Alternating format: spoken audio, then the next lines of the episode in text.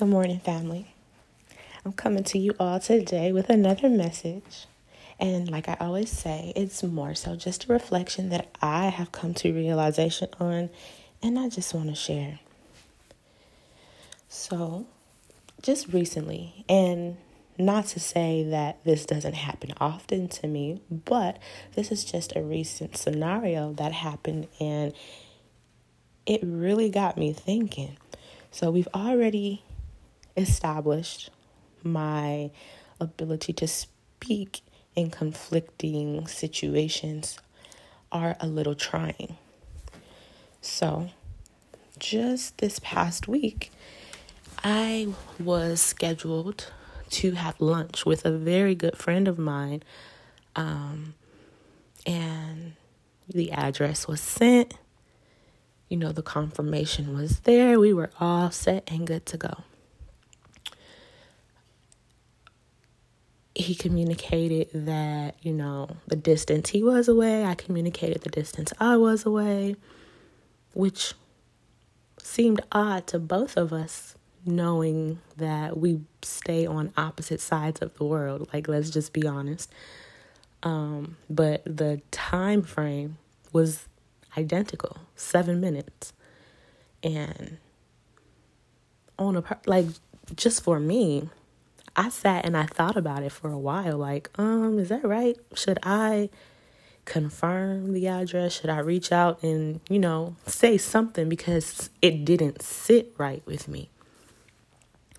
And of course I didn't. I'm like, oh, Ashley, that seems like common sense. Like, you can pull up an address and read, you know, that's what I was thinking. Come to the day of the meeting, and to be completely transparent, timing is not always of the essence for me. I'm typically running late, but on this day, you guys, I was feeling so good about myself. I was 15 minutes early. I was going over my case notes. Like, I was ready. Come to find out, we were at two separate locations. And it was in this moment that I realized that I question my subconscious all the time. All the time. And I am coming to you all to say, trust that little voice in your head because you are you're typically right the first time.